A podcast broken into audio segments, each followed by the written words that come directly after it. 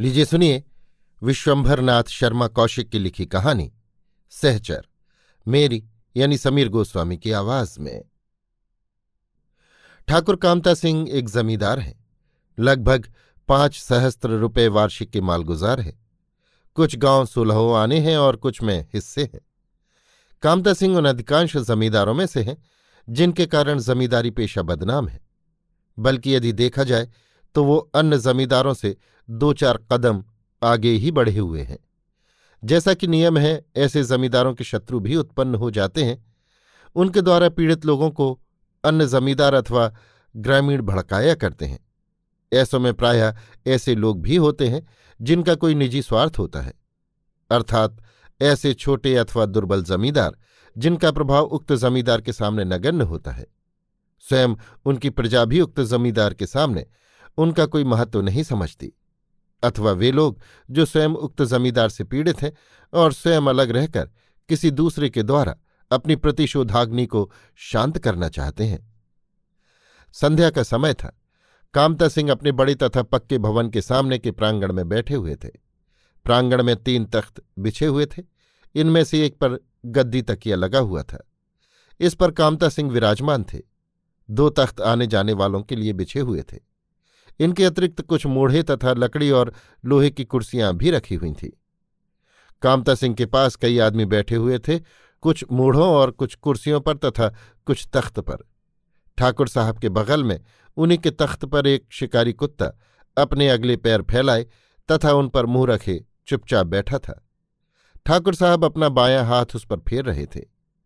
ठाकुर साहब की वयस चालीस वर्ष की लगभग थी। हष्टपुष्ट दीर्घकाय तथा बलवान व्यक्ति जान पड़ते थे। मुख पर कर्कशता आँखें कुछ उबली हुई तथा आरक्त। एक अधेड़ सज्जन कह रहे थे, आप कहीं जाया करें तो हाथी पर जाया करें। सो तो हम जाते ही हैं, परंतु सच्ची बात तो ये है कि जब तक उसकी मर्ज़ी न होगी, कोई बाल बांका नहीं कर सकता। ये तो पक्की बात है, ठाकुर। दो तीन व्यक्ति बोल उठे। अधेड़ सज्जन बोले ये तो है ही है। इसमें कोई क्या कह सकता है? परंतु उपाय करना भी आवश्यक है। सो क्यों नहीं? उपाय ना करे और भगवान को दोष दे। वही कहावत है कि चलनी में दूध दुहें और कर्म को दोष दें। सो उपाय तो हम रखते यदि कहीं हम अकेले भी पड़ जाएँ और ये शिकार हमारे साथ हो तो दस बार है लठैत, हमारा कुछ नहीं बिगाड़ सकते। ये बात तो है ठाकुर। ये शिकारी बड़ा होशियार है। कुत्ते सभी होशियार होते हैं, पर यह शिकारी बड़ा बेढब है।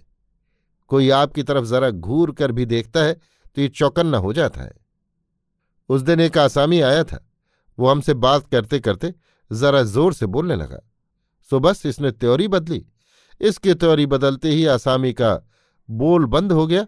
फिर वो ज़ोर से नहीं बोला। आप इसकी सेवा बर्दाश्त भी तो बहुत करते हैं, अपने बाल बच्चों की तरह। मैं अपने सामने से खिलाता हूँ। नौकर का भरोसा नहीं करता। मेरी चारपाई के पास ही इसका खटोला रहता है, उसी पर सोता है। बताओ, इतनी बर्दाश्त कौन कर सकता है? शेर भर तो गोश्त पाता है। आधा शेर सवेरे और आधा शेर साँच को और दो शेर दूध, शेर भर तड़के। जहाँ भैंसें दुही गई, बस पहले ये छक लेता है और इसी तरह शेर भर साँझ को। और बीच बीच में टुंगार पाता रहता है। कोई लड़का बच्चा खाने बैठा, उसके पास बैठ गया, उनसे कुछ पा गया। हाँ हर वक्त छका रहता है। शिकार में जाता है, तब इसे देखो। जिस खरगोश या हिरन को देख लेगा, बस फिर वो शायद ही निकल जा सके। नहीं तो ये मार ही लेता है। हिरन के बराबर दौड़ लेता है। बड़े मज़े से। तभी तो इसका नाम आपने शिकारी रखा है। ये कुत्ता भी शिकारी जाति का है। ज़रूर होएगा। देखिए कुछ चौकन्ना है और हम लोगों को गौर से देख रहा है। ये समझ गया कि हम लोग इसके संबंध की बात कर रहे हैं। क्यों बे? ये कहकर ठाकुर साहब ने उसे थपथपाया। शिकारी ने कान दाब कर दुम हिलाते हुए ठाकुर साहब की ओर देखा और तत्पश्चात पुनः मुँह घुमाकर हाँफने लगा।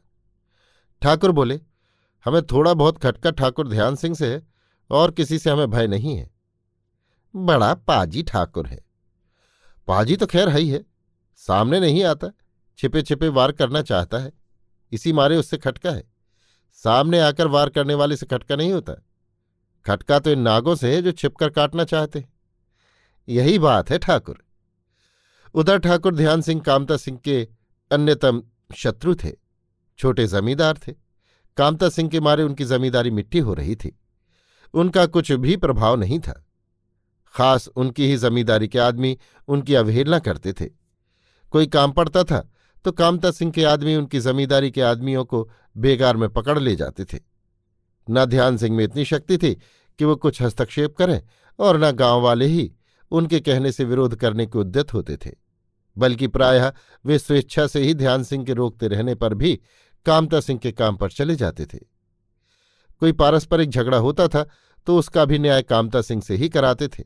ध्यान सिंह से बात भी न करते थे। यद्यपि कामता सिंह बहुधा न्याय के बहाने अन्याय ही करते थे, परंतु तब भी गाँव वाले कामता सिंह के पास जाते थे। कामता सिंह का इतना आतंक इतना प्रभाव ध्यान सिंह को असह्य हो रहा था। वो मन ही मन भुना करते थे, परंतु विवश थे। दोपहर का समय था, ध्यान सिंह अपने घर के बाहरी भाग में बैठे हुए थे। इस समय वो अकेले थे। इसी समय उनके पास एक अट्ठाईस उनतीस वर्ष का हष्टपुष्ट कसरती जवान पहुँचा। उसे देखकर ध्यान सिंह बोले क्या है रामचरण? कैसे आए? रामचरण उनके सामने उकड़ू बैठ गया और बोला, आपके पास फरियाद लाए हैं मालिक। फरियाद मेरे पास? कामता सिंह के पास जाओ। वही तुम लोगों का न्याय करते हैं। हम काहे में हैं? आप क्यों नहीं हैं सरकार? जमींदार तो आप ही हैं। हाँ खाली पैसा लेने भर के। बाकी हुक्म तो यहाँ कामता सिंह का ही चलता है। झूठ कहते हैं? नहीं सरकार कहते तो आप सच्ची ही है। गाँव की ये दशा न होती तो कामता सिंह की मजाल थी कि हमारे गाँव पर टेढ़ी निगाह डाल सके। पर गाँव तो बिगड़ा ही हुआ है। सरकार कामता सिंह का बोलबाला है, पर अब तो हद हो गई। क्या हुआ? अब इज़्ज़त आबरू पर भी नौबत आ गई सरकार। हम जात के अहीर ज़रूर हैं, पर इज़्ज़त आबरू तो हमारी भी है सरकार। हाँ क्यों नहीं? इज़्ज़त आबरू तो सबकी है, चाहे जिस जात का हो।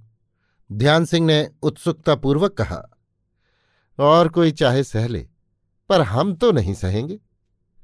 सहना भी ना चाहिए। ये तो मैं सदा कहता आया हूँ, पर मेरी बात ही कोई नहीं सुनता। परंतु बात क्या हुई पहले ये तो बताओ। कामता सिंह ने हमारी आबरू ले ली सरकार।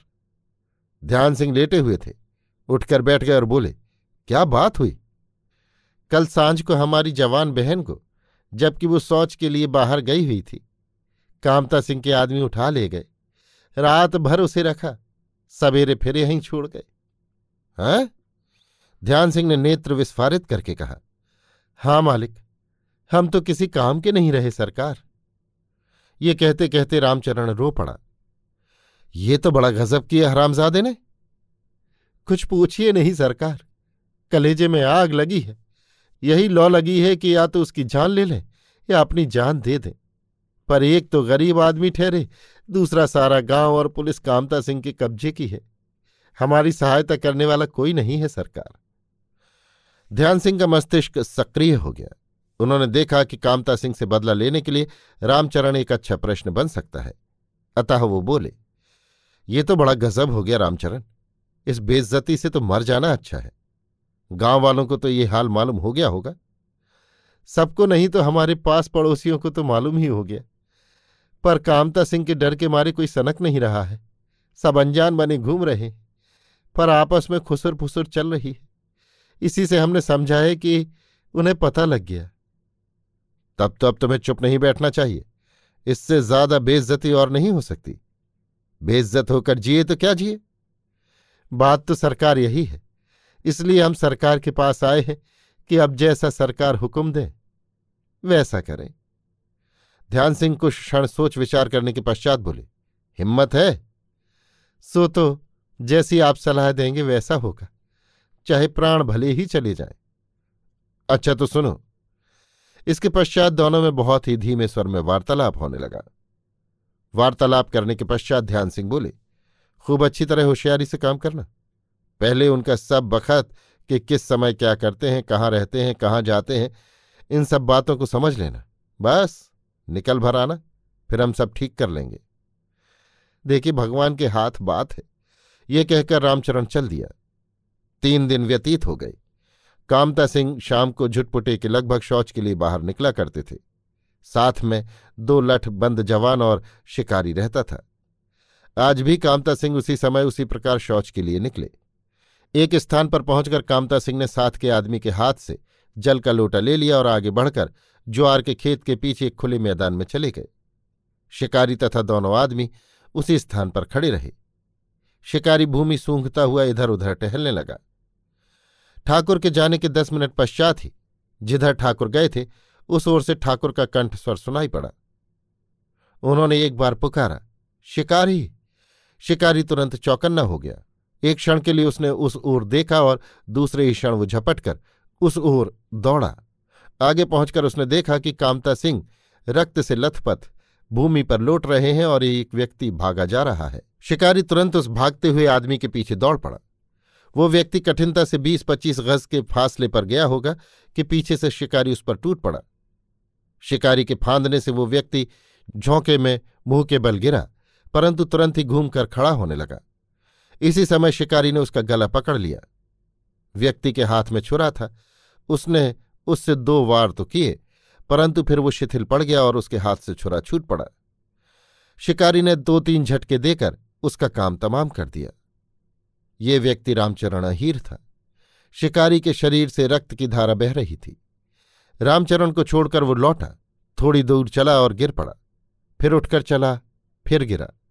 इस प्रकार तीन बार गिर उठकर वो कामता सिंह से तीन गज की दूरी पर पहुँच गया। दोनों लट्ठ बंद, हक्का बक्का से कामता सिंह के पास खड़े थे। सहसा एक उनमें से बोला, ये तो ठंडे हो गए। जल्दी जाकर गाँव में खबर करो। वो आदमी उधर गया। उधर शिकारी पेट के बल घिसट कर कामता सिंह की लाश की ओर जाने लगा।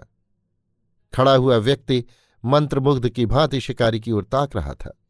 अब कामता सिंह की लाश शिकारी से एक गज की दूरी पर रह गई थी। शिकारी शिथिल होकर निश्चेष्ट हो गया। कुछ क्षण तक वो पड़ा रहा। उस व्यक्ति ने समझा कि शिकारी भी समाप्त हो गया। परंतु सहसा शिकारी ने अपना अंतिम बल लगाया। दो झटकों में वो घिसटकर कामता सिंह की लाश के निकट पहुँच गया। लाश के निकट पहुंचकर उसने लाश की छाती पर अपना मुँह रख दिया और इसी समय उसके प्राण पखेरु उड़ गए। अभी आप सुन रहे थे विश्वंभरनाथ शर्मा कौशिक की लिखी कहानी सहचर मेरी यानी समीर गोस्वामी की आवाज़ में।